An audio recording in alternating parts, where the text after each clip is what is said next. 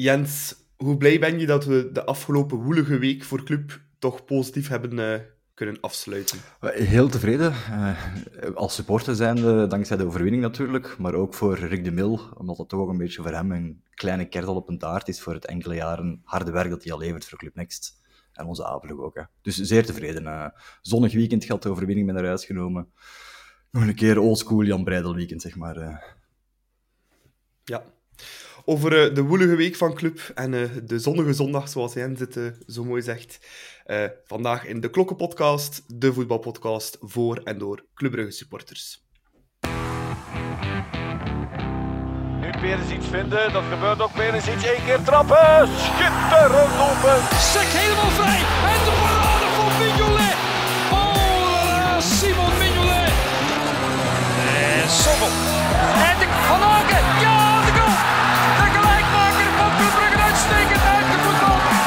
Farina. Juremans. Christian tegen de paal en binnen. Jens is erbij, maar ook uh, Matthias Dirks is opnieuw komen uh, aansluiten vandaag. Uh, Matthias, hij stuurde me na de match dat je heel euforisch was gisteren, rond een uur of drie, drie uur dertig zal het geweest zijn. Ja, klopt. ik had een nog beter gevoel als net na Gent. Want bij Gent had ik wel een gevoel van, oké, het, was, het was een zeer mak Gent en wij waren ook niet super overtuigend. Maar ik vond ons al veel beter spelen en vooral de spelers hadden er veel weer beleving en goesting in. En dat was voor mij het, het grote verschil, het enorme verschil eigenlijk, als onder Parker. Dus uh, ik denk dat Rick de Mil op zo'n korte tijd wel eh, het een en, het ander heeft toen kunnen bewegen in de kleedkamer. Dus heel, heel, heel tevreden met deze broodnodige overwinning van, van gisteren. Ja. ja, over die broodnodige overwinning tegen uh, Standaard gaan we straks nog een beetje verder praten. we gaan eerst beginnen met het ja, begin van vorige week, dus de heel woelige periode bij Club. We hadden natuurlijk ja, schipbreuk geleden in Oostende, na een 3-0 daar aan de zee. Um, en dan moesten we naar Benfica. Um, Jens, ja, met een 0-2 achterstand en uh, een trainer die al met anderhalf benen buiten uh, zat. Hè. Ja, um, je zag het ook een beetje voor de match, vond ik de opstelling dat hem deed, de keuze dat hij maakte. ik heb het een paar keer in onze groepchat gezegd ook, het rook naar, volgens mij een beetje naar sabotage. Nu, dat gaat natuurlijk niet echt zijn, want het moet al heel complottheoretisch gaan, maar uh, het was gewoon... hij stond er maar met een half been in. Ik zal het zo zeggen. Hij wist zelf ook al wel, denk ik, hoe laat het was. En hij gaf zichzelf nul kansen tegen Benfica. En dat heeft zich weerspiegeld ja. in alles. Iemand anders die wel uh, er nog absoluut in geloofde, Matthias, was uh, Noah Lang. Die had een uh, vrij scherp interview voordien gegeven, alleen persconferentie, zeggende dat hij ja, dichter bij het niveau moet raken waar dat hij eigenlijk moet geraken. Dus voorbij die achtste finales van de Champions League. Dat is, ja, dat is toch een beetje jinxen op voorhand. Hè. Dat is toch gevaarlijk, zo'n uitspraak. Dat komt, zeker als je 0-2 verloren hebt de heenmatch dan weet je dat de boemerang wel heel snel kan terugkomen ook. Hè. Ja, het was een beetje een, eh, een karma die in het gezicht van, van Noah Lang achteraf uh, weer kaatste. Maar het verwondert mij ook niet. Hè. Noah Lang is iemand die, die ten allen tijden altijd heel zelfzeker is. En, en zelfzeker is niet alleen van de ploeg, maar misschien nog meer in zichzelf. En dat is zijn, zijn goed recht. Ik heb liever ook spelers die met de nodige portie zekerheid aan een wedstrijd beginnen. Zeker aan zo'n moeilijke klepper als tegen Benfica. Maar ik zag het meer als grootspraak dan puur als, uh, als uh, arrogantie. Hè. Het, het siert ook nog lang dat hij erin gelooft. Maar uh, ik ga heel eerlijk zijn, ik, we hadden dat ook aangehaald de, voormalige, de vorige keren, met onder andere Thibaut en William. Geloof bij mij was, was bijna 0% om door te gaan tegen Benfica. En dat heeft niks te maken met aan zich de 0-2, want natuurlijk het maakt dat het aards moeilijk is. Maar vooral met een doodziek club onder Scott Parker. Dus dat zijn voor mij twee zaken die maken dat het uh, een, een ja, quasi onmogelijke opdracht was. En, uh, en zo bleek, want het werd uiteindelijk uh, eh, 5-1. Ja, klopt. Um, had het al over die rare keuzes van Parker.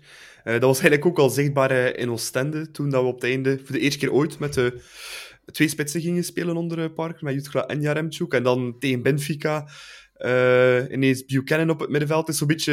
Het was echt proberen om te proberen nog, denk ik ja, de, de last dance of zo. Het is uh, toch maar een poging doen van, van in de hoop dat het pakt en dan als master tacticus bestempeld worden of zo. Uh, dat is het enige wat ik erop kan bedenken, dat hem probeerde. Nu ja, dat heeft natuurlijk helemaal niet uitgepakt. Uh, ja, ik heb even inpikken op wat dat nog lang met zijn interview. Ik vond dat ook net zoals Matthias eigenlijk. Ik, ik vind dat een beetje overroepen in de media dat dat weer zo uitgesingeld wordt. Hè.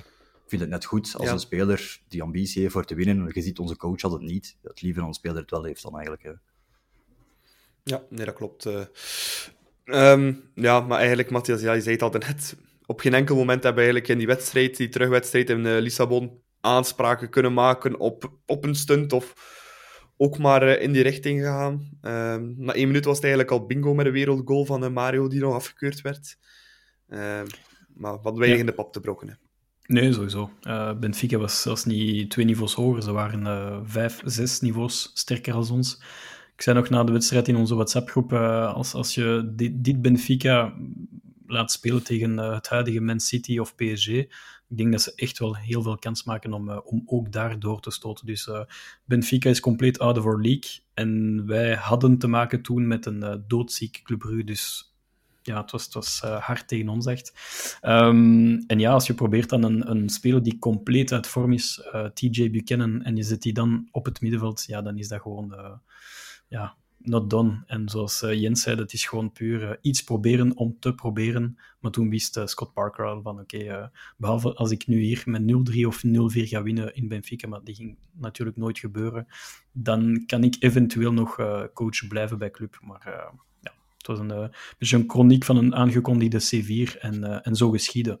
Dus nee, nee, het was een zeer zwakke wedstrijd van club en een, tegen een bijzonder sterk Benfica. Ja, Jens, waar zie je dit Benfica eindigen? Want uh, ja, toch een heel sterke ploeg. Heeft ook al uh, Juventus eigenlijk uitgeschakeld in de groepsfase. PSG in bedwang gehouden, daar ook eerst geworden in die groep. Ja, ik ben wel uh, akkoord met, met Matthias. Als hij zegt dat hij op hetzelfde niveau als PSG, inderdaad, ze zitten nu al verder dan PSG. Dus in dat opzicht ja. hebben ze die al verslagen, zeg maar. Maar die kunnen, dat is wel zo'n ploeg die kan verrassen en vergeraken. Hè. halve finale zou me zeker niet verrassen, dit Benfica. Uh, en ja, eenmaal dat je daar zit, kan alles in principe. Hè. Dus ja, mm -hmm. Ajax zat op een haar, ja, ook finale enkele jaren terug. Ja, dit Benfica kan dit zeker ook. Ja, dat is een uh, onwaarschijnlijk sterke ploeg. En wel met een heel goede trainer ook, hè, Matthias? Uh... Ja, Roger Schmid, uh, Duitser. ja, fantastische coach. ik heb gehoord dat hij, niet, dat hij aan het twijfelen is om te verlengen. Ik vind dat ongelooflijk, want hij wordt letterlijk op handen gedragen daar bij Benfica Lissabon. Ja, maar, maar ja, uitstekend. Als je nog een stap hoger op kan zetten, natuurlijk. Ja, ik denk. Maar anderzijds, dat is altijd een risico. Hè. Uh, we hebben het gezien bij Schreuder. Bon, dat is nu wel een heel ander voorbeeld. Maar uh, ja, kampioen met club had uh, de kern volledig in zijn hand. En dan komt Ajax. En oké, okay, het is twee stappen hoger opnieuw. Maar dat is niet altijd de juiste keuze. Dus ik denk, Roger Schmidt heeft al heel wat clubs gedaan in zijn jonge carrière. Dus um, ja, moest ik hem zijn, zou ik misschien opnieuw bevestigen bij Benfica. Maar kan hij überhaupt beter doen dan zo goed zijn in de Portugese Liga en tegelijkertijd ook uh, ver gaan in de Champions League? Dat is de vraag natuurlijk. Mm -hmm. Sportief uh, lichtpuntje wel, Jens. Um, dat was die wereldgoal van uh, Bjorn Meijer. Hè? Dat is toch uh, going out with a bang dan toch uh, in de Champions League. Ja, het, tegen dan had ik de televisie al afgezet, maar ik heb daarna wel op de herhaling gekeken. dat is het lichtpuntje van de avond, ja klopt. Nu, hij heeft dat zelf Meijer heeft dat gevoel wel meegedragen naar dit weekend toe. Dus voor hem denk ik dat dat wel een positief iets is, sowieso. Ja. Dat scoren op dat wereldtoneel je eigen laten zien, ook al gaat je vijf in het ronder. Ja. Het is toch iets dat je meepakt. Ja. Ja, ik kan het wel geloven. Ik denk dat hij ook wel heel content was met die goal.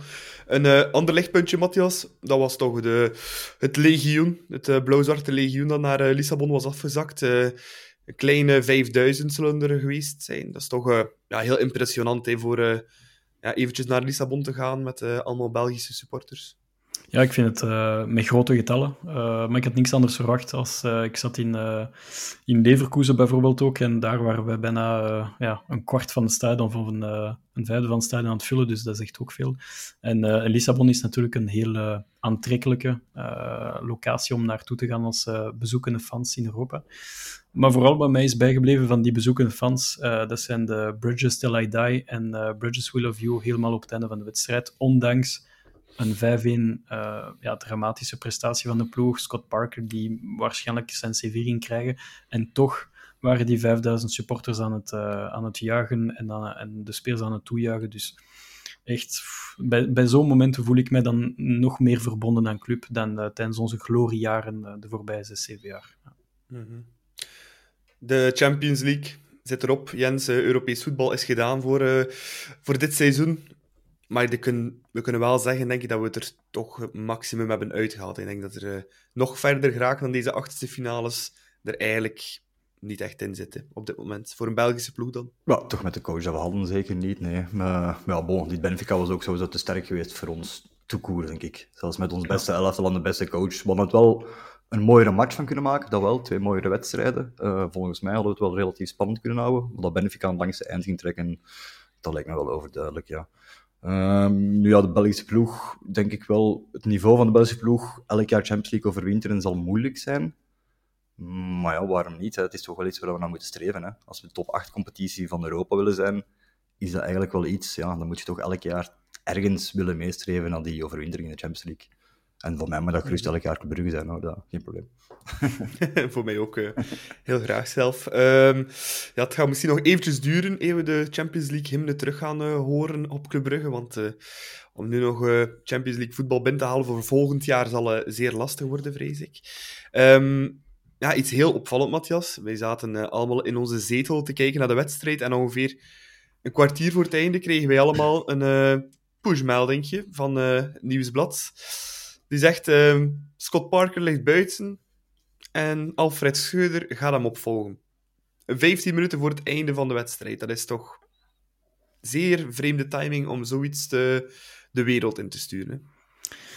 Guillaume Mabe heeft het proberen te verwoorden dat er een bepaalde logaritme of een technisch uh, hoogstandje uh, erachter schuilt om, uh, om dit een kwartier voor de wedstrijd te brengen. Ze waren zichzelf een klein beetje aan het indekken door te zeggen dat zij het nieuws al enkele dagen hadden vernomen. Dus dat ze evengoed op bij pakweg zondagavond of op maandagavond de info de wereld hadden kunnen rondsturen. Um, ik vind het eigenlijk nog meer not done uh, tijdens de wedstrijd. Ik vind het uh, frappant dat een clubwatcher, uh, die nog niet zo lang bezig is trouwens, ik denk anderhalf jaar of zo bij club, ehm, David van den Broek, dat, dat hij rond minuut 75, 80 of zoiets, dat hij ja, een melding geeft van Schreuder in, Parker out. ik vind dat een vreselijke timing en, um, en zeker we zijn nu, denk ik, uh, anderhalf week later. Uh, het nieuws blijkt niet volledig te kloppen, want zijn er gesprekken gaande met Schreuder? Dat is natuurlijk een question mark.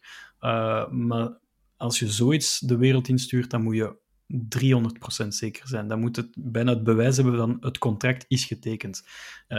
dus ik vond het eigenlijk een beetje een, een no-go langs mijn kant. Maar ik was wel zeer euforisch met het nieuws, want uh, jullie kennen natuurlijk allemaal mijn, mijn voorliefde voor, voor Alfred Schreuder. Dus daarmee was ik wel heel, heel enthousiast. Ja. ja. Jens, jij maakt net als mij ook podcast met de ZGR. Wij met de klok, er zitten soms actua-zaken in. Ik denk niet dat wij rap iets gaan zeggen dat nog niet officieel bevestigd is in de podcast. Want het Nieuwsblad hij had daar wel meteen een Shotcast Late Night gemaakt, met als titel over Alfred Schreuder, die terugkwam als de Messias. Um, ja, ja ik vind dat eigenlijk bijna niet kunnen dat dat, dat, dat gebeurt. En ze zijn vandaag dan ook in de shotcast zelf uh, half en half op een stappen moeten terugkomen, maar ik vind dat excuses dan bovenal en niet helemaal correct. Uh, het excuus hebben ze juist gezegd? Ze, hebben, ze, ze hebben gezegd dat ze, dat ze eigenlijk nooit niet hebben gezegd dat Schreuder 100% zeker ging komen. Enkel dat er gesprekken bezig waren. ja, ja, kom hè. Sorry, maar die titels zeggen toch iets anders. Verwoord, zo was het echt niet Oftewel bij je clickbaitkrant, dat kan het ook. Uh, voilà, maar dat is inderdaad een beetje het probleem. Alles is tegenwoordig een beetje meer en meer clickbaitkranten. En je merkt dat ook. Hè. Als je nu al een, een, kwartier voor het afluiten van de match met je scoop wilt komen, ja, dan zeg je echt wel ver heen, denk ik. Dat, op een gegeven moment moet een eindredacteur toch ingrijpen en zeggen van kom jongens, uh, dat, dit kan echt niet, uh, dat dat dan niet gebeurt. Omwille van een of ander technisch algoritme, zoals Guillaume Abe vertelt. Ja, dat is klinkklare onzin natuurlijk. Mm. Ja, nee, dit, dit, speelt helemaal in de hand van uh, laatste nieuws, hè, want uiteindelijk ze hebben niks gedaan. Nieuwsblad is 100% zeker van zijn stuk. Blijkt dat dat totaal, totaal niet klopt. Uh, dat dat verre van een akkoord is tussen Schreuder en, en Club. Want Schreuder vraagt twee jaar en een half contract en Club wil een contract bieden van onbepaalde duur. Dus daar is het een fameuze dealbreaker. En laatste nieuws denkt dan uit zichzelf van yes, ze hebben zichzelf een beetje in de voet geschoten. En wij zijn nu weer ja, nummer één uh, krant qua geloofwaardigheid. En dat is ook effectief, zoals je naar de voorbije jaren kijkt. laatste nieuws heeft, vaker juiste informatie uh, gehad over transfers, bestuurskeuzes, coachkeuzes enzovoort. Dus ja, opnieuw ja, min één puntje voor, voor Nieuwsblad. Dat is de realiteit. Ja. ja, nee, dat klopt. Nu, los van de hele media-hetsen, ik vind het ook, Jens, eigenlijk vanuit Club Brugge zelf zijnde, dat dit uitlekt nog voor het einde van de wedstrijd, of zelf enkele dagen voordien, naar de pers al ja, ik vind dat eigenlijk... Allee, we zijn misschien niet allemaal de grootste fan geweest van Parker, maar ik vind dat eigenlijk gewoon een gebrek aan respect voor, uh, naar, naar je eigen trainer toe, die nog altijd actief is op dat moment in je club. Um... Ja, of dat dat bewust gelekt is, dat, ja, dat is altijd moeilijk in te schatten natuurlijk. Hè. Um, dan zou het al gedaan moeten zijn voor schade te kunnen berokkenen aan een Parker. wie dat daar iets bij te winnen heeft, dat weet ik zo direct niet eigenlijk. Um, zeker niet als, het, als Club Brugge dat niet netjes afhandelt met Scott Parker ook niet, dan wordt dat zo een een juridisch steekspel. Dat gaan ze ook niet willen. Ik denk ook wel dat Club ook liever de klasse en het fatsoen heeft van dat heftig af te handelen. Dus ik denk ook niet dat het bewust gelekt is naar de pers of zo. Uh, ja, ik weet niet wat er gebeurd is. Uh, en, en in, ja, sowieso het nieuwsblad dat te snel uh, zijn bronnen willen gebruiken. En ja, de volgende keer gaat het nieuwsblad die bronnen niet meer krijgen, denk ik. Ja, dat wordt toch moeilijk, hè, Matthias. Um, maar ja, het is toch ik blijf toch um, ook van Club uit niet zo'n mooi verhaal. Ik kan veel zeggen over Parker, maar het is wel een, uh, een gentleman. Dat, is, dat kun je toch op zijn minst zeggen. Dan vind ik dat je die ook als een gentleman moet behandelen. Absoluut. Uh, als ik kijk naar de communicatie van zijn uh, exit, ik vond het eerder kortaf en een klein beetje sec aan de kant van Club. En ik vind het spijtig, want oké, okay, hij heeft maar, hoeveel is het, 67 dagen coach geweest en ja, een record aantal uh, gelijk spellen en, en, en, niet veel punten gepakt. Maar dan nog, het blijft een, uh, het is een mens. Ik bedoel, hij, hij, roeit met de riemen dat hij kan. En, um, en oké, het is een slecht verhaal geworden, maar daarom moet je niet per se uh, zo sec zijn. En, um, en ja, misschien even terug te komen op die clickbaits en, en het feit om heel snel exclusieve info naar, naar buiten te gooien. Natuurlijk, op die Europese ways heb je heel veel persbabbels, persdiners. Uh, er worden heel, alle mensen van club en van de pers worden samen bij elkaar gebracht. Dus dan kan er soms een keer een info lekken. En waarschijnlijk heeft uh, ja, David van den Broek gedacht van yes, het is nu mijn gloriemoment. Uh, ik moet even eruit springen, zoals we zeggen. En, maar het is heel foutief afgelopen. Dus ik hoop alleen voor hem dat, dat, dat uiteindelijk toch tekent. Dan heeft hij toch uiteindelijk wel gelijk gehad. Maar, maar de manier waarop is zeker niet super. Nee. Mm. Over Scott Parker dan uh, Jens. Um, ja, 67 dagen aangebleven als trainer. Ja, het was een complete miscast. Ik denk dat iedereen het daar uh, over eens is. Um, is dat ook de grootste miscast in de geschiedenis van uh, Vragen Mannaert, sinds dat ze bij je club aan het werk zijn? Mm, ja, geschiedenis van Vragen misschien wel. Ik denk Garrido was nu ook niet bepaald echt clubmateriaal, vond ik. Maar... De enige dat ik nog aan denk is Lekens. Dat was ook ja, wel... Uh, ja, Lekens misschien ook nog. Maar gewoon, ja, Lekens, dat was echt gewoon een, ja, een Belgische vertrouwde keuze eigenlijk. Uh, dat was uh, ja. risicoloos, maar het was een beetje zoutig, dat wel. Daar, kan, kan ik wel akkoord in gaan. nu, als Scott Parker, ja, het is ach, ja, nu achteraf gezien, makkelijk gezegd, was het een bizarre slechte keuze natuurlijk. Hè. Nu, voor hetzelfde geld had het heel goed uitgepakt. En, en ja, dan hadden we moeten zeggen, wat hebben die mannen dat goed gezien. Uh, ja, ik kende hem ook niet goed. Ik wist er niet veel van. De commentaren op voorhand dat we erover lazen, was eigenlijk tamelijk unaniem negatief. ik denk dat Nico mm -hmm. van mhm. Halen nog altijd moet bekomen van zijn Twitter-thread. Hij heeft wel een bepaalde, heeft wel een beetje een populariteit uh, gehad met die tweet, dus zal er wel mee kunnen leven, denk ik, ja. uh, onze Nico. Ja, maar ja, toch, uh, toch uiteindelijk, ja, al die mensen hebben toch gelijk gekregen. Want ze schreven over Parker. Heel gereserveerd voetbal, weinig lef, weinig durf. Ja, en wel, wel, wel een um, defensieve organisatie, dat wel. Dat, dat, dat zag je wel. Ja. Maar ja, al de rest volgde niet. Hè. Dat... Ja, Engelse trainers op het Europese vasteland. Matthias, het zal wel echt nooit echt een groot succes worden. Nee, dat is, uh, en, en dat, is, dat is opnieuw een, een schoolvoorbeeld van uh, doe het niet. Wat mij misschien nog het meeste zorgen baart, dat zijn bijvoorbeeld de, de woorden van uh, Ferran Jutgla, uh, net na de wedstrijd tegen Standaard. Die zei van uh, nul communicatie naar de spelers toe, nul vertrouwen, zeer op zichzelf. Um, we hadden totaal geen hoogte van de coach, van wat dat hij wilde. Hij veranderde constant van systeem, van spelers, van posities, van alles. Dus ja, het probleem is als je al met een ploeg post-Hoefkes, die al een beetje met een vertrouwenscrisis zit. En dan kom je bij een nieuw verhaal en een nieuwe coach terecht die nog meer onduidelijkheid schept bij de spelers, ja, dan geeft, dan geeft het, dit verhaal met, met heel veel verliespunten. Um, dus nee, de keuze van Scott Parker zou ik echt wel uh, zetten naast uh, George Lekens. Was, uh, want George Lekens was een drama als coach bij club.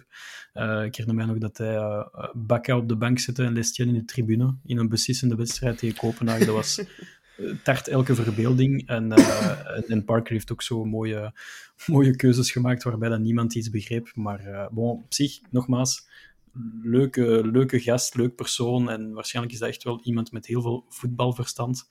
Maar, maar bij Club matcht het uh, totaal, totaal niet. Nee. Ja, het gekke ja. is dat, dat Noah Lang dan weer het tegenovergestelde zegt mm -hmm. dan het Ferran. Ja. Dus dat is toch gek hoe verschillend dat dat kan zijn voor spelers ook. Hè. De visie die een speler heeft op een coach. Dus ja je moet echt al een knappe kop zijn voor, voor echt iedere speler tevreden te houden, eigenlijk. Eh.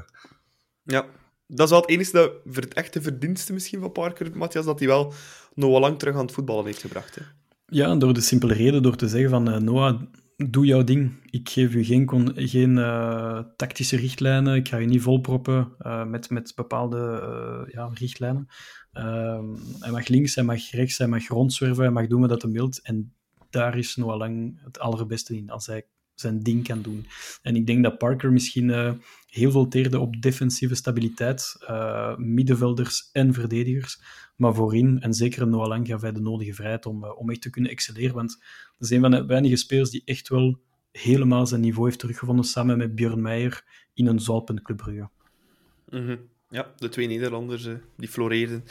De rest helaas niet. Um, ja, wat restte dan na de exit van Parker, Jens, ja, was eigenlijk uh, chaos hè, uh, binnen de club. Want ook uh, de assistenten van Parker vertrokken.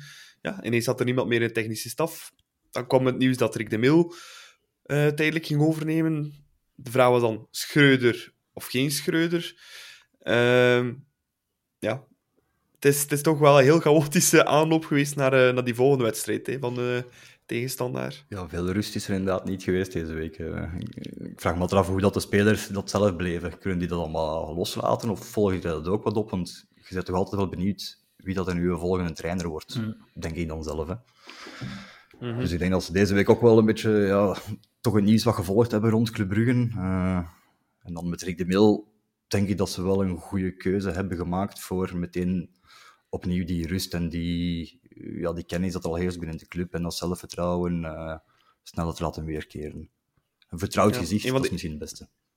-hmm. Een van de eerste dingen, Matthias, dat de, de Mil gedaan heeft, is uh, een groot groepsgesprek gehad met alle spelers samen. Ik denk dat dat ook wel nodig is. Hè? Want uh, allez, je kunt veel op Parker steken, maar het zijn eigenlijk die elf op het veld die eigenlijk al een heel jaar lang in de Jupiler Pro League te weinig presteren. Ja, ik kan, uh, ik kan geloven dat hij waarschijnlijk ook de hulp heeft gevraagd van een, uh, een, een, Rudy Heilen, die exact weet hoe dat hij moet omgaan met, uh, met zo'n diepe crisis. Um, dus, dus dat groepsgesprek heeft waarschijnlijk heel veel goed gedaan, deugd gedaan aan de spelers. Ze hebben waarschijnlijk hun, uh, hun, hun hart mogen luchten en echt kunnen zeggen van kijk, sorry, maar onder Parker was dit en dit en dit totaal niet aanvaardbaar of goed. Natuurlijk moesten de speler zelf in de spiegel kijken, want uh, we hebben al vaak afgegeven op, uh, op Hoefkes, op Parker, op het bestuur, op heel veel zaken en randzaken. Maar ik denk ook dat de spelers echt wel onder hun voeten mochten krijgen van ons, en niet alleen van ons, maar ook van de fans en van andere mensen. En, uh, en ja, de reactie tegen Standaard was positief, dus dat betekent dat het groepsgesprek van Rick de Miel zijn effect heeft gehad. En ik, ik moet zeggen, hoe, hoe, hoezeer ik een beetje pessimistisch was bij het begin van zijn persconferentie op vrijdag.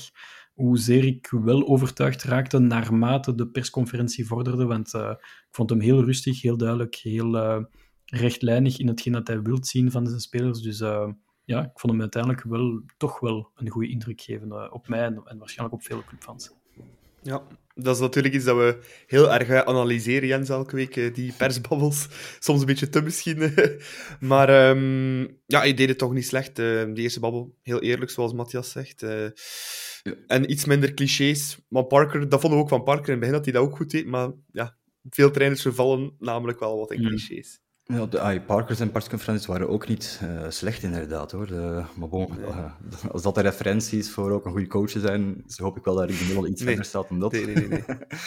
Maar communicatief, Rick de Mil vindt het ook wel sterk. Het is niet alleen dat groepgesprek, zoals Matthias zei, maar hij heeft ook nog individuele gesprekken gehad met de spelers. In dat groepgesprek ging het dan eerder om frustraties uiten in de groep, uh, samen aan die oplossingen denken.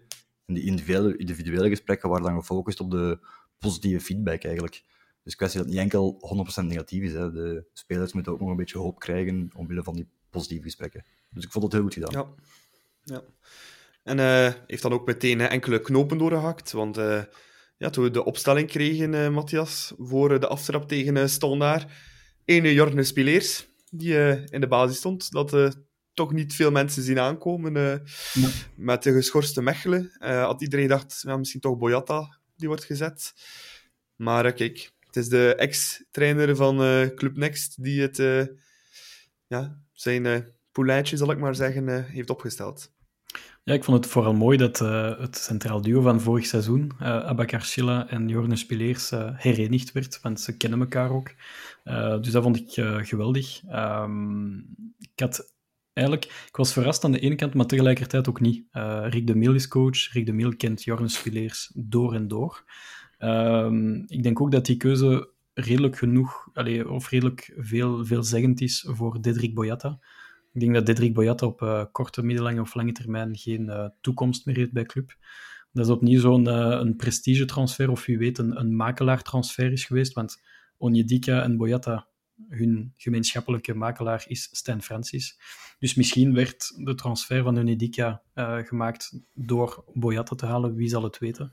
Maar wij wisten ook van tevoren dat, dat Boyata waarschijnlijk niet echt ging doorbreken bij club. En zo blijkt, hij wordt zelfs nu gepasseerd door, uh, door ene Jorne Spileers. Uh, maar bijzonder blij met de keuze achteraf gezien, want uh, ja, dijk van een match gespeeld, vond ik wel. -hmm. Daar gaan we het zeker nog over hebben.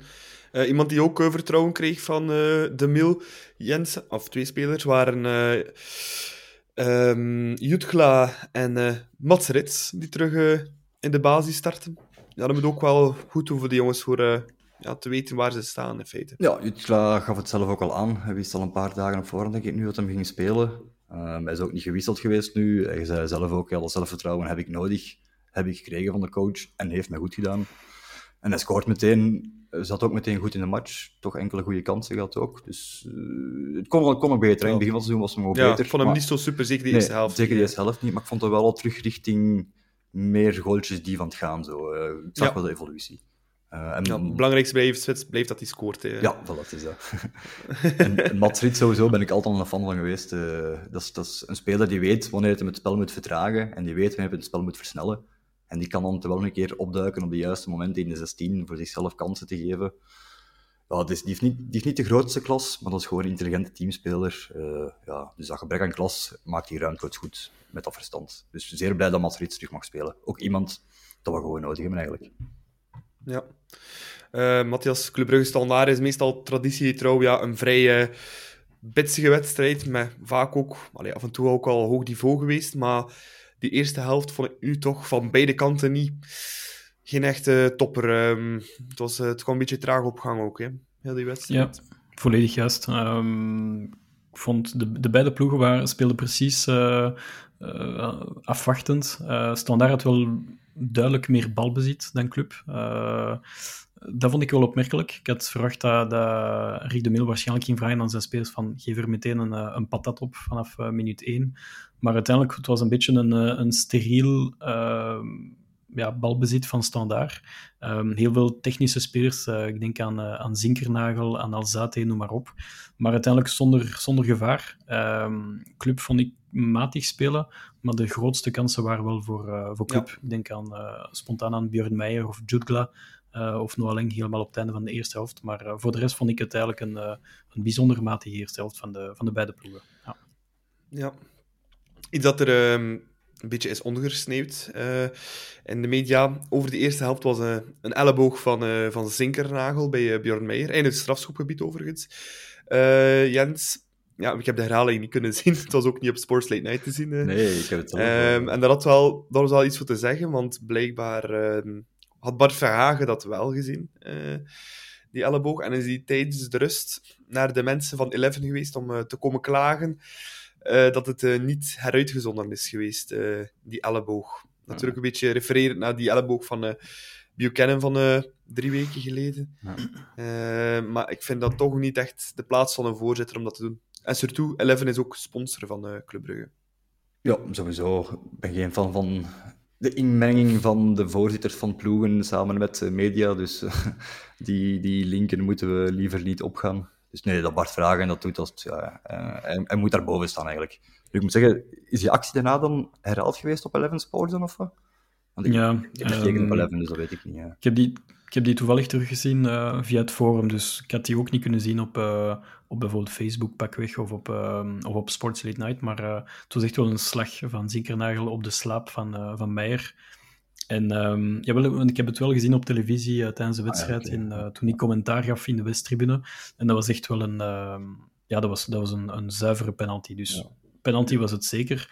Maar natuurlijk, zoals Nicola zegt, een tussenkomst van Bart heeft, allee, had totaal niet gehoeven. Uh, doet mij een beetje denken aan die uh, emotionele reactie net na onze kampioenswedstrijd op Antwerpen, waarop dat hij Union gaat vergelijken met Brighton.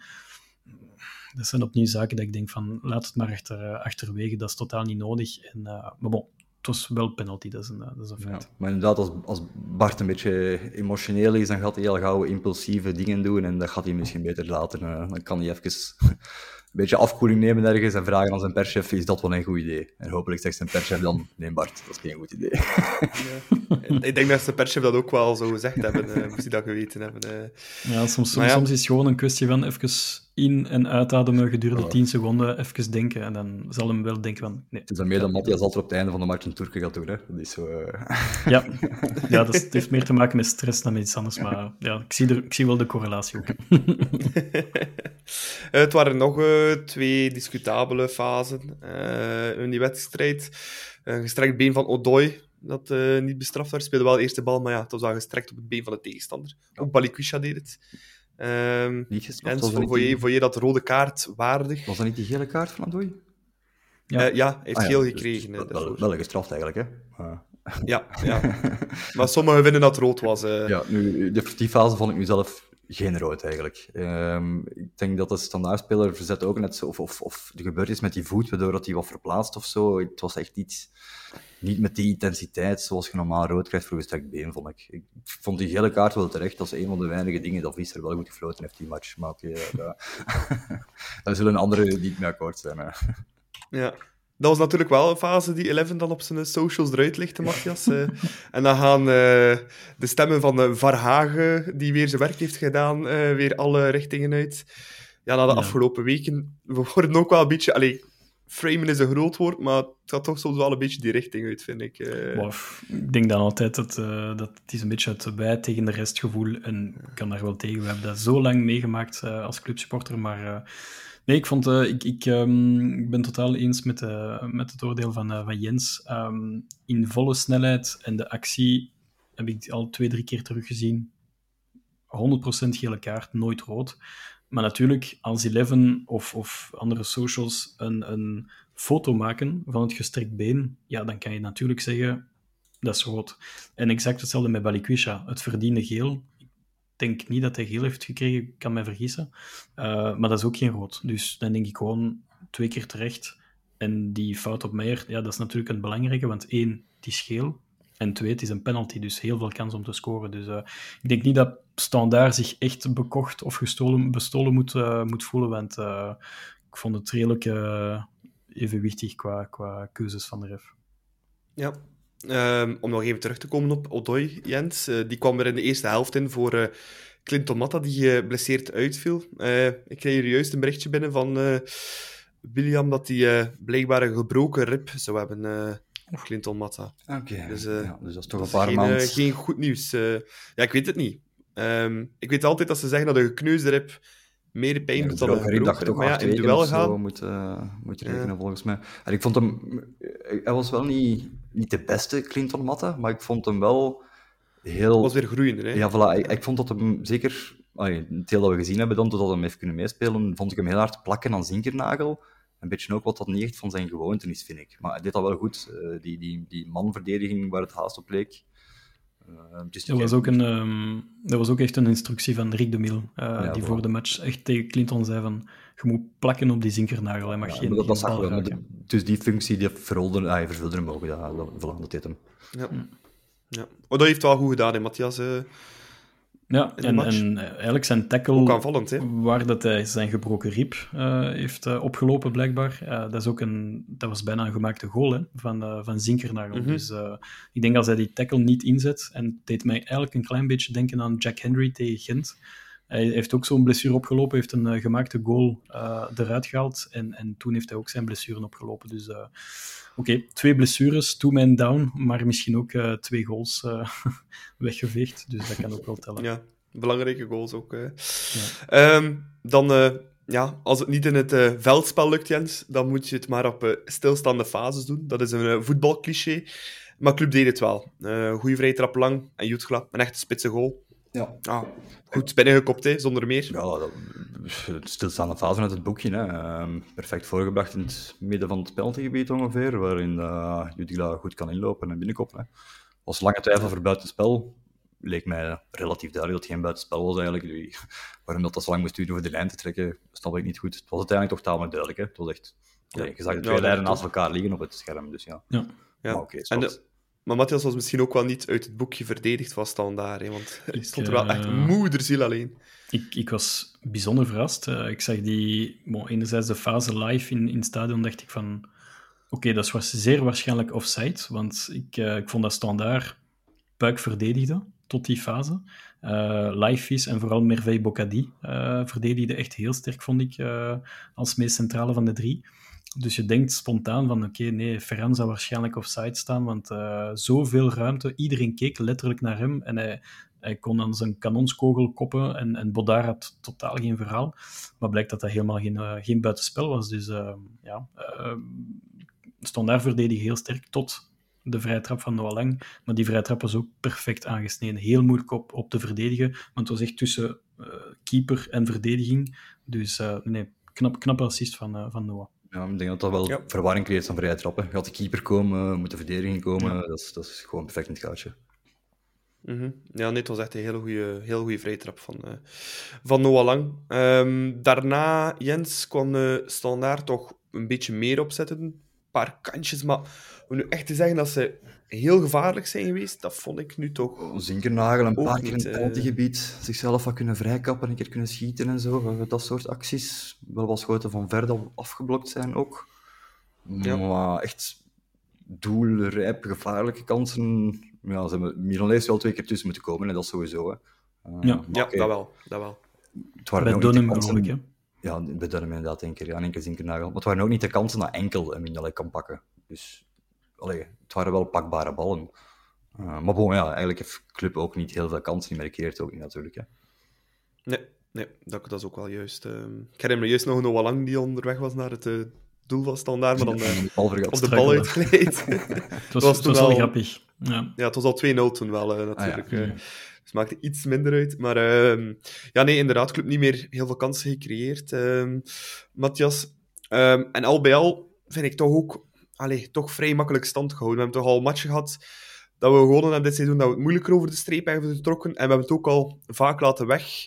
Mm. Allee, vaak weggegeven aan uh, 1-0 voorsprong of een 2-0 voorsprong zelf.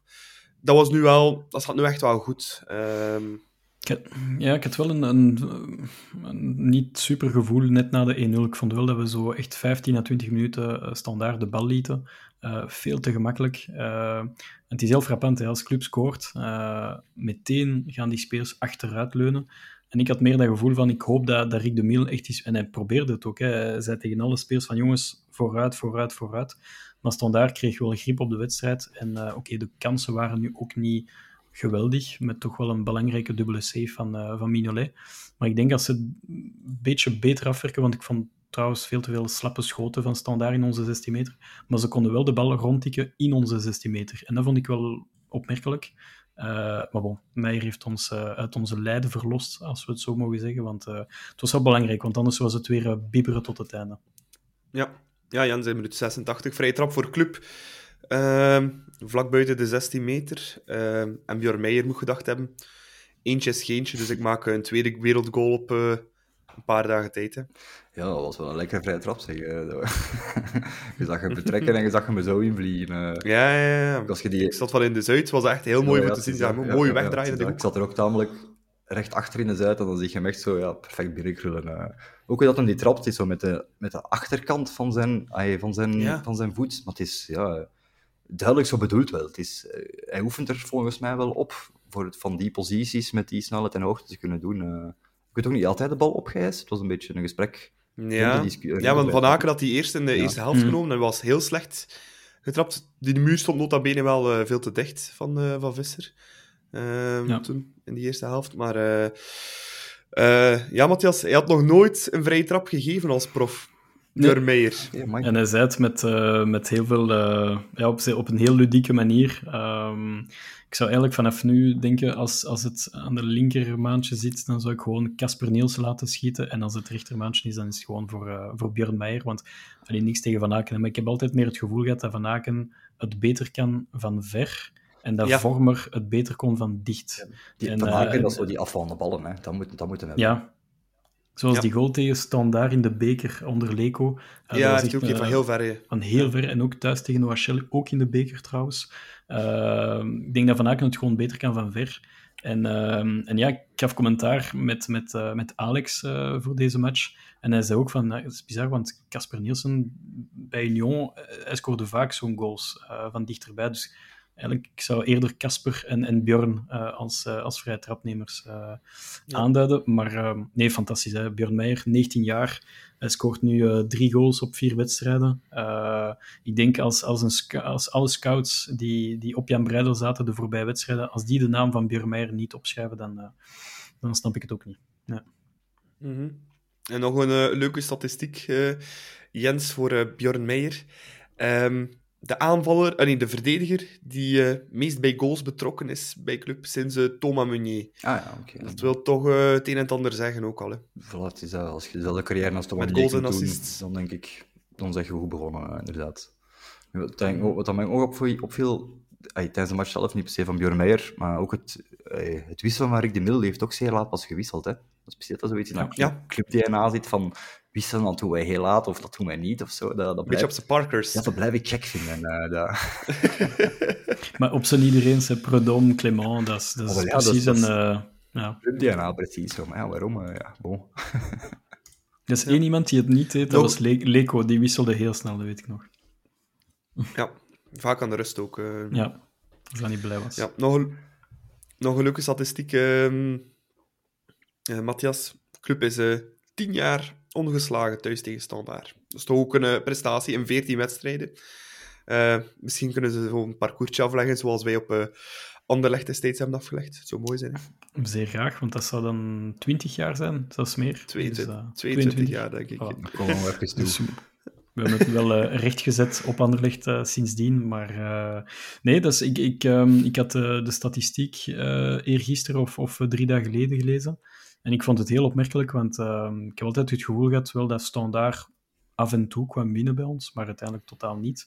Maar die match met, onder Mircea Rednic met, met Joni Buins, die toen scoorde de 0-2, dat, dat ga ik nooit vergeten, want zoals ik zei, ik heb, uh, ik heb er bijna drie uur over gedaan om terug naar Brussel te gaan. Dus dat was echt een van de, van de slechtste, echt slechtste voetbaldagen die ik, die ik heb ervaren. Dus nee, ze mogen niet meer, ze mogen niet meer winnen op Jan Breidel standaard.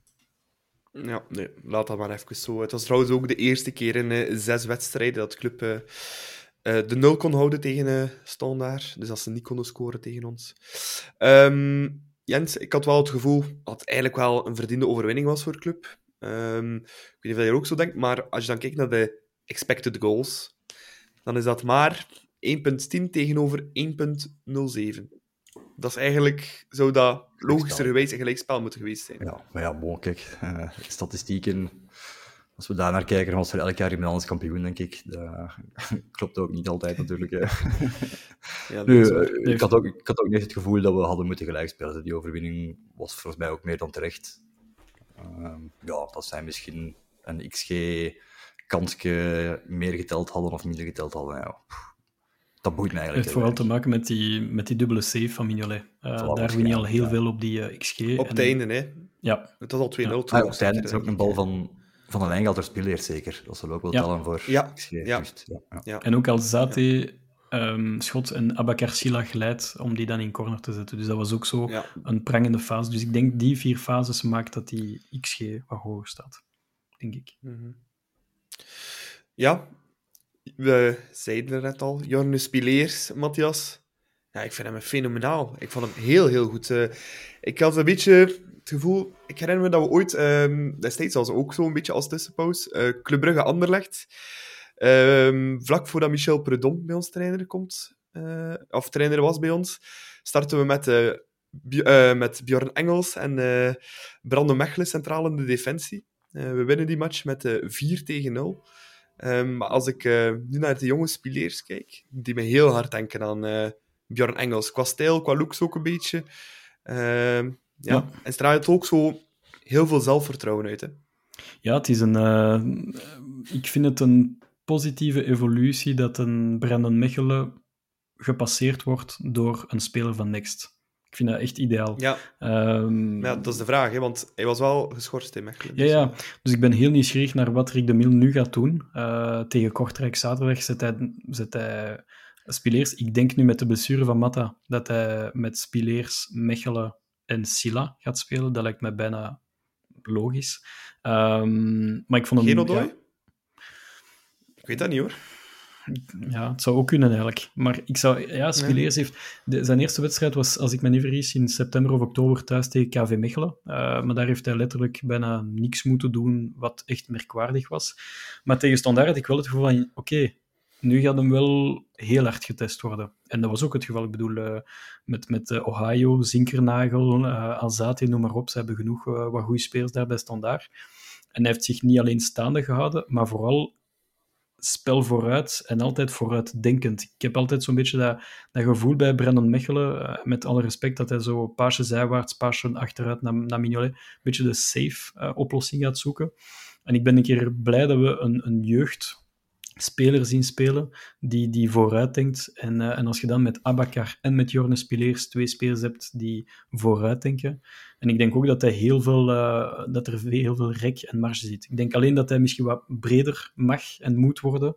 Dus misschien naar de kracht gaan met, eh met Brandon Mechelen. Dat zou zeker niet slecht zijn. Maar voor de rest, goede voetjes, snel. ehm, heeft het echt in zich om een, om een toekomstige vaste titularis te worden bij club. Ja. Ja, Jens, je hebt- we hebben eh, samen vorige week de Club Next eh, special opgenomen. Eh, je bent de voorstander van jonge spelers. Laat jij hem terug starten? Ja, KV. Ehm, waarom die speler niet belonen voor zijn goede match? Gewoon laten starten, zou ik denken. hè. Ik denk dat Rick de Mille ook wel die logica gaat hanteren. Ja, Rick kent natuurlijk de jeugd ook goed, weet dat, dat hij ermee moet overweg gaan. Dus ik zie hem zeker opnieuw beginnen met hetzelfde centrale duo, Silas Spillers. Ja. En dat kan dan inderdaad, Een andere vraag. wat je al aangaf, Ja. duidelijk teken zijn naar Beatta van, ja kijk, de transferperiode komt eraan, je gaat toch maar op zoek naar iets anders. terug, hè. Ja, de vraag is, gaat hij dat willen met zo'n eh, dik contract? Ja, Want eh, hij gaat hij elders toch niet erop krijgen, vrees ik. eh 2 miljoen Er, per jaar. er was ook een, een heel mooi moment begin tweede helft.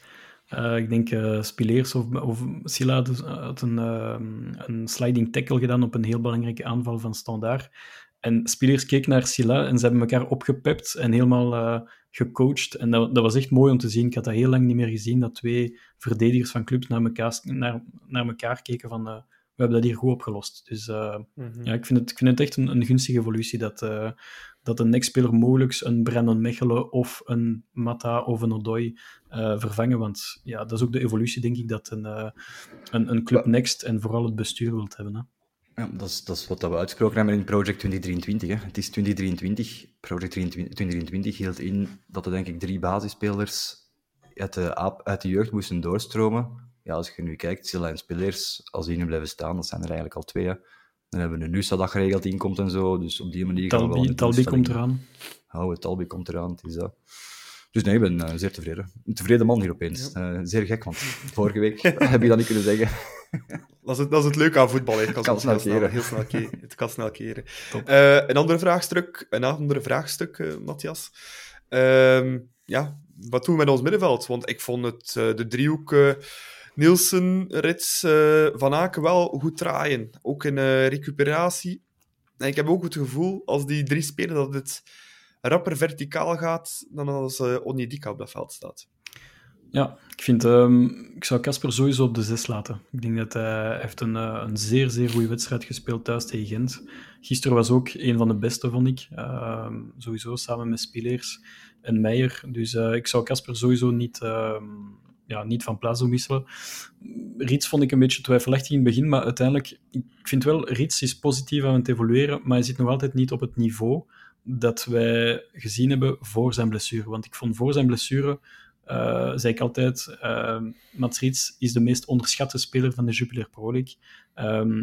Hij is er naartoe aan het groeien, maar ik denk wel dat het, uh, dat de trio Hans, Mats en Casper dat dat goed functioneert. En ja, er zullen watchers zeggen van oké, okay, schieten wij niet een beetje in onze eigen voet, want we hebben toch wel 10 miljoen gespendeerd aan, aan Rafa Onyedika.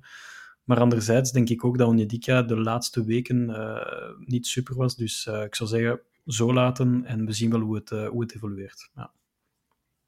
ja, Jens, wat denk jij daarvan? Wie moet er, uh, wie moet er voor, jou, voor jou in de, de driehoek op het middenveld? Ja, ik heb dat straks gezegd dat ik fan ben van Mats Riet, dus voor mij moet het ook eerder Mats Riet zijn. Nu, Onjedika ben ik ook voorstander van, maar dat is ander type. Hè. Dat is, als er wat meer gebeukt moet worden, als er wat minder gedacht moet worden, dan kun je kijken naar een Onjedika natuurlijk. Uh, nu, iemand dat misschien wel iets te weinig vernoemd hebben deze match is TJ Buchanan.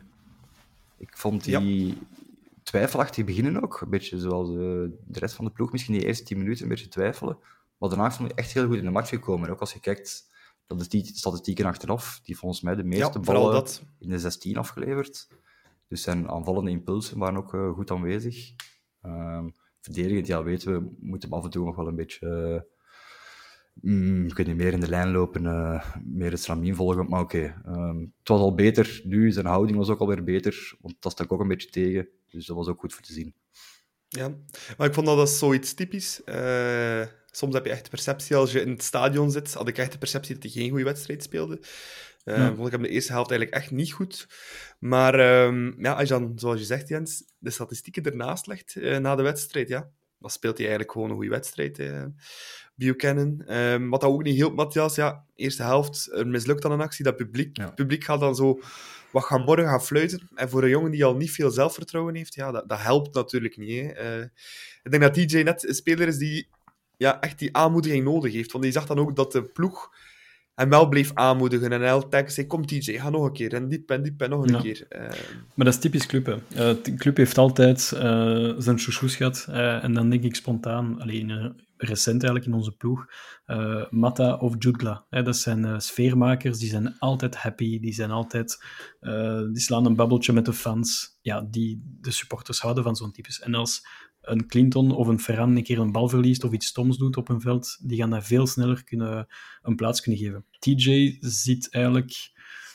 Hij heeft al een aanvaring gehad met de fans. Hij heeft uh, een elleboogstoot ge gegeven aan, uh, aan Gift. Dus de perceptie is negatief. Hij moet zich gewoon hij moet terugknokken en tonen aan de fans van, met goals, met assists, met goede prestaties, dat hij het goed doet. En zoals William zei, soms mis ik hem klein beetje die smile. Ik zag wel een vleugje van een smile na de, na de goal van Meijer bij TJ Buchanan. Dus ik was, ik was heel blij om dat te zien live.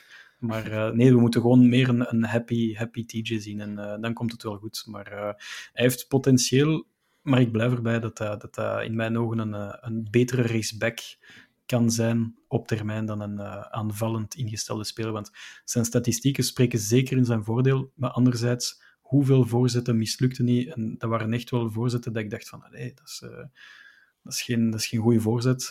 En ik spreek dan niet over twee, drie voorzetten, maar echt pakweg vijf, zes. Dus um, oké, okay. uh, er zit potentieel in, maar ik zie hem liever een, een rijtje achteruit, eerlijk gezegd. Hij heeft ook het meeste gewoon duels, dacht ik, hè, met die acht van ons. Ja. Dus dat zegt ook wel inderdaad. Ja, maar daarom. Rechtsback. Ja. Oh ja, het is mij. Ik ben, ik ben nu aan het meepraten. Ah, oké. Okay. Sorry. ik had het... ja. Um, wat ik wel ook een heel mooi moment vond, Jens, na de wedstrijd. Uh, en dat is toch ook wel een verschil met, met Scott Parker, vind ik. Um, dus de wedstrijd wordt afgefloten en dan zie je Rick de Mil echt één voor één elke speler een dikke knuffel geven, echt omhelzen, ook bedanken uh, ervoor. Ja, dat is toch wel een beetje een contrast met de, de eerder afstandelijke Scott Parker. Die zou je dat toch niet zo heel snel zien doen, denk ik. Nee, dat, coole Britse, inderdaad. Uh, past ook niet bij Rick de Mil. Um, ik had ook begrepen dat Rick de Mil ook pas... Scott Parker ook pas het nummer had van Rick de Mil uh, de dag van de match van Benfica of zo, zeker. Dus dat je dan al, ja, toch al even aanzet en niet het nummer van je T2 hebt, dat toont toch echt aan dat je niet heel veel... Ja, de menselijke empathie toch een beetje mankerende was. Hè. En Rick de Mil heeft dat wel, die toont het meteen. En die knuffels met die spelers, die meer persoonlijkere contacten, die gesprekken ja, ik denk ook, dat, dat, straalt ook af op ons publiek een beetje. Hè. Die genegenheid, dat, dat creëert een warmer gevoel. Dan gaan we ook al rapper bijvoorbeeld een TJ bekenning kunnen vergeven als hem dat fout paskennetje doet en zo. Dus ik vind dat zeker goed. Ja. Mm En dan komen we, Matthias, bij de, bij de vraag van 1 miljoen. Het is ook onze stelling uh, van de week. Um, ik denk dat ik hem zeker uh, 10, 15 keer heb ingestuurd gekregen hè, toen ik de, toen de vraag lanceerde op uh, Instagram en Twitter, wat jullie stelling van de week was. Um, ik heb die dan van uh, Arno Picard genomen, maar het is eigenlijk, ja, zoals ik zeg, van heel veel andere mensen ook. Um, moet Rick de Mil nu aanblijven of niet? Ik ga je teleurstellen, maar ik heb daar geen sluitend antwoord over. Uh, ik heb een, ja. Maar echt waar, ik heb een gevoel van... Uh, het probleem is, als, als Rick de Mil nu uh, een, een KVO'tje doet op zaterdag, namelijk ja, de boot ingaan tegen, tegen KVK, dan, dan al het goede van Standaard heeft dan voor niks geweest. Dus dat, dat gevoel heb ik wel. Uh, aan de andere kant, ik vind het ook veel te laat in het seizoen om nu een Alfred Schreuder aan te stellen. Want als je nu een nieuwe coach gaat brengen... Wat is het?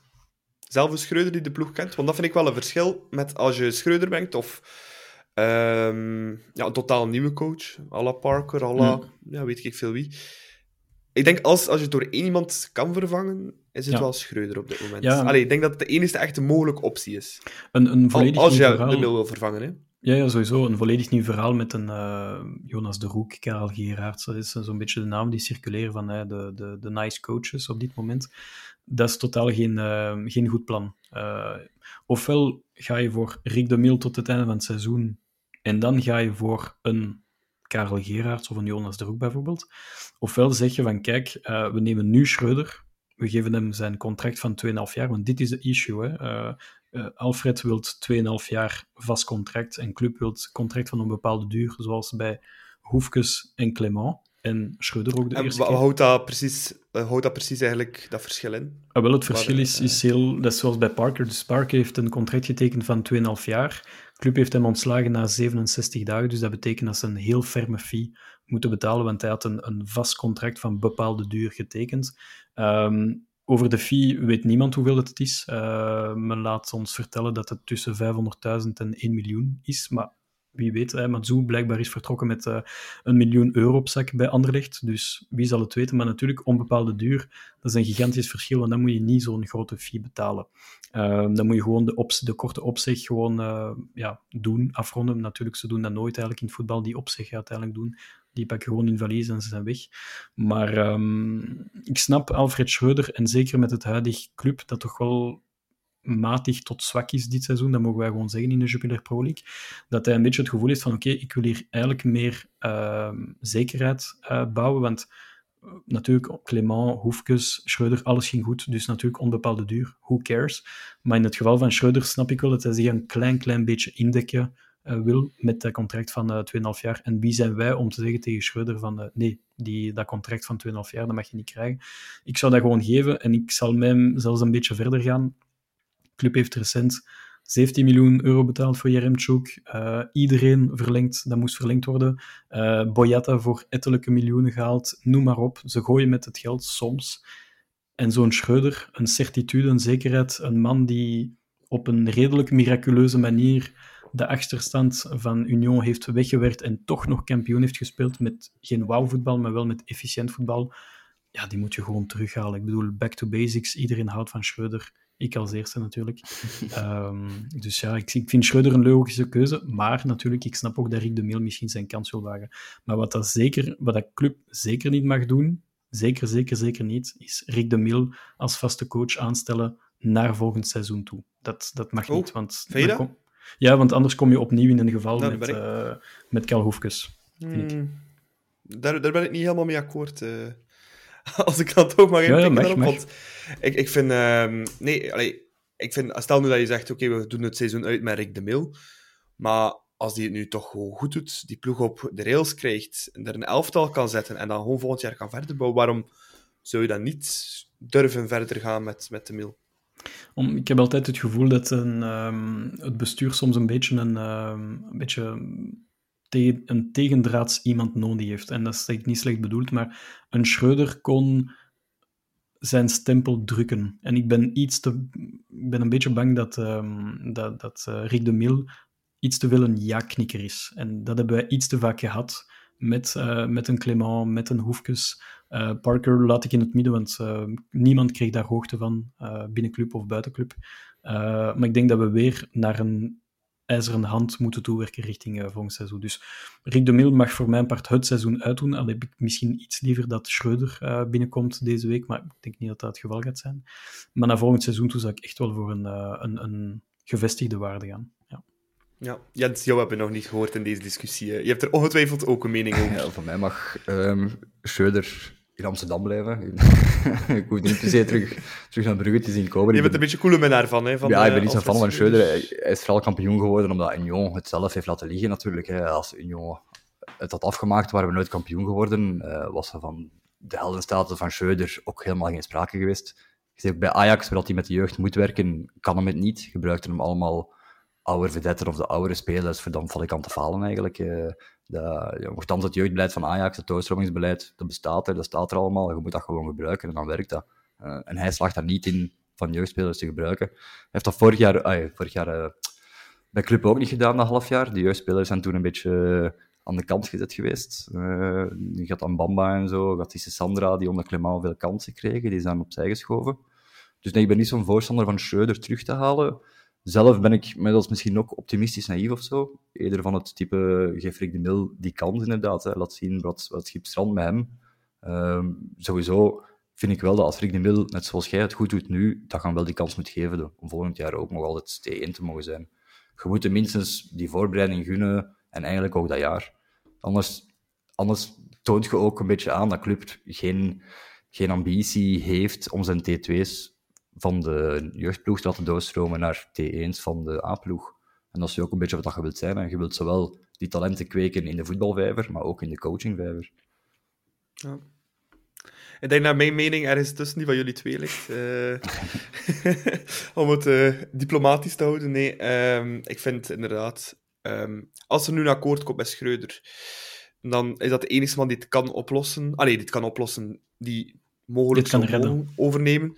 Ja, die het ja, in handen kan nemen, want die kent de ploeg, die kent de spelers. Iemand nieuws halen, sowieso niet doen. Daar ben ik uh, wel 100% akkoord mee.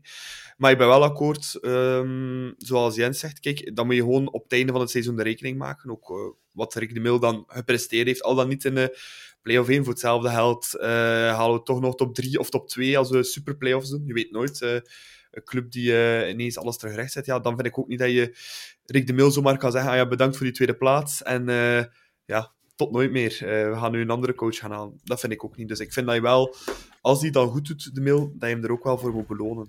en dat, die rekening kan je pas maken op het einde van het seizoen, vind ik.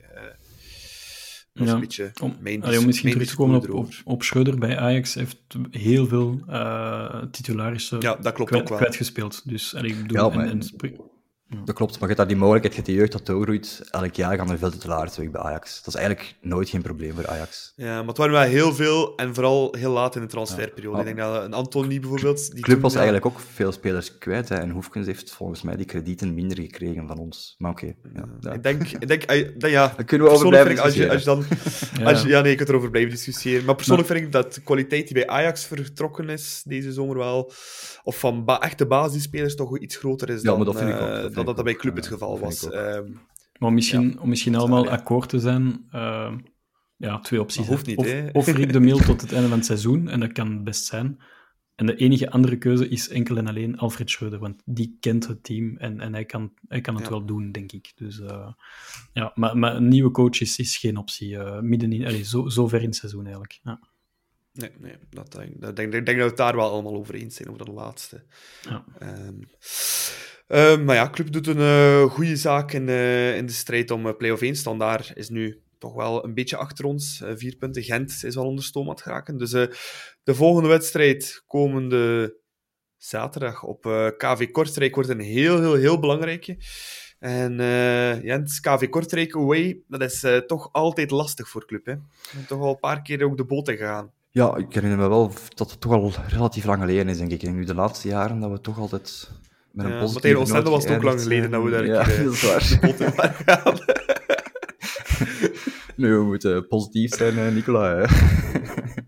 ik, uh, ik, klopt, ja. klopt, klopt. Dus op ja, KVK is wel een sterk geheel nu met Stork. Die heeft daar toch wel een, een ploeg van gemaakt die je niet zo gemakkelijk komt kloppen. Dus we zullen scherp moeten zijn, direct van de start aanwezig ook. Ik denk als je daar een beetje laat hangen, als je daar niet helemaal optimaal begint, dat je wel erop tegen achterstand kunt aanlopen. En dan is het heel moeilijk, denk ik.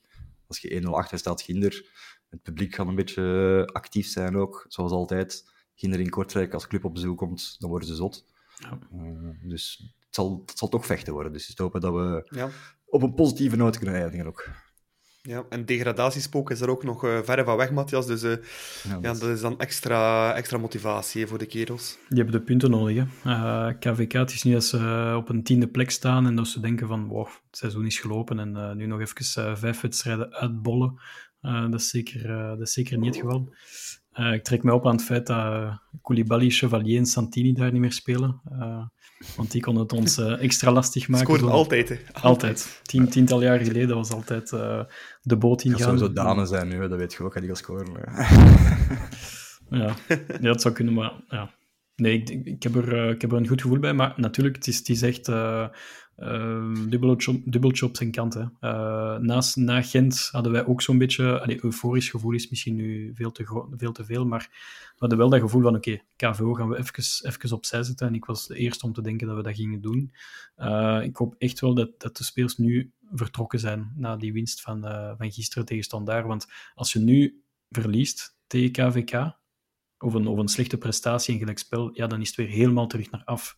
En, uh, en zoals je net zei, Nicola, Gent, ik heb even naar een pro programma gekeken.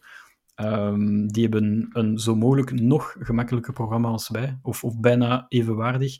Dus we moeten echt opletten. Zijn wel nog, zijn wel nog Union uh, agent. Dat is wel nog één moeilijke klepper die ze wel nog hebben, ja. die wij niet meer hebben. In we, feite. Ja, we, hebben, hebben geen top 6 ploeg niet meer. Westerlo weet. Ja, dat, dat is wel. wel.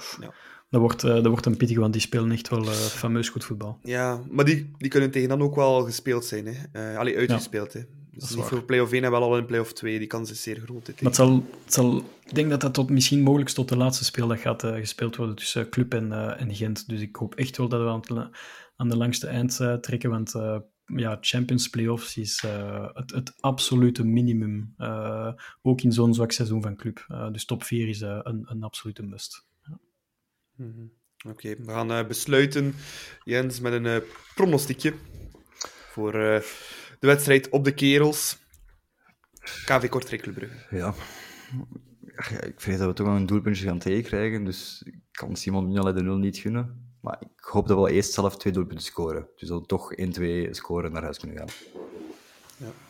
Matthias? Ja, ik had, ik had 1-2 in gedachten. Uh, maar ik ga toch, ik ga toch gaan voor uh, 0-1. Een, een zuinige 0-1 en, uh, en vooral uh, Faiz Soleimani uit de wedstrijd houden. Dat is het, dat is het belangrijkste. Ja, ik ga voor een wedstrijd voor hartpatiënten dat dat niet echt aangeraden is om dat te kijken. Ik ga voor een, een 3-4 gaan. Kijk, spannend, maar toch een club die aan het langste eind trekt. En dan, want zo'n KV Kortrijk is ook al een paar keer zo die declic-match geweest. Ik herinner me ook nog een jaar dat we kampioen speelden onder Prudhomme. Het eerste jaar dat ook die overwinning op KV Kortrijk heel belangrijk was.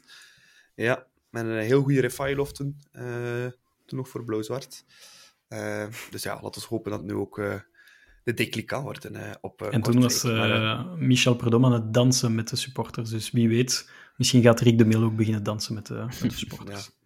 Nee, we nodigen hem alvast uit om bij de overwinning een dansje te doen bij het uitvak à la Felice Mazu. Ja. Altijd welkom. Allee Rick, chante avec nous. Allee Rick, chante avec nous.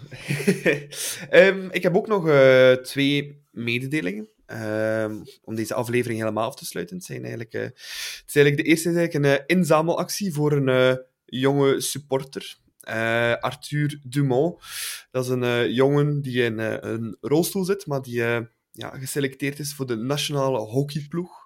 Hij is ook diehard Club Brugge supporter.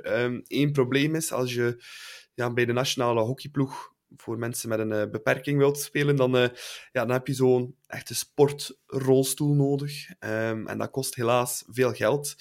Um, heel goed nieuws. Er is al uh, 11.500 euro ingezameld, denk ik, tijd. Dat is al een heel mooi bedrag. Op een, op een week tijd, van de, amper. Ja, um, heel veel clubsupporters die het al gesteund hebben, van de 15.000. Dus ze zijn er bijna, maar nog niet helemaal. Dus om dat extra duwtje in de rug te geven voor uh, Arthur, zou ik uh, iedereen van onze luisteraars willen aanmoedigen. Ook al is maar 5 euro of 10 euro, alles dat je kan missen. Uh, geef dan die jongen om zijn droom waar te maken. want dat is het wel effectief. Zodat hij ja, bij die nationale ploeg kan gaan spelen en zijn droom als hockeyspeler kan gaan waarmaken. Het is trouwens een heel diehard club van die elke wedstrijd gaat in het stadion. En uh, de link naar de steunactie kan je vinden op uh, de homepage van uh, stam nummer 3. Ik denk dat je zelf geen lid moet zijn om aan de link te kunnen, dus je kan er gewoon op klikken en storten, zou ik zeggen. Het is echt een minuutje werk, maar je kan voor een, ja, voor een jongen een heel groot verschil maken. Dus dan wil ik daar ja, daar wil ik ook wel nog eventjes aandacht aan geven. Dan nog een tweede mededeling, ook een, een extra actie dat gedaan wordt voor een andere uh, jongeman, Janis de Zitter, 22 jaar. Hij is uh, helaas ongeneeslijk ziek. Um, ook een heel erg trouwe club van. Um, en um, zijn zus heeft een actie gelanceerd om zoveel mogelijk verjaardagskaartjes naar Janis te sturen. Hij is bijna jarig, of hij is al jarig geweest, ik weet het niet precies. Uh, maar in elk geval, uh, stuur een verjaardagskaartje naar Janis. Die jongen kan dat uh, absoluut gebruiken. Um, ik denk het volledige verhaal kan je ook lezen op uh, stam nummer 3.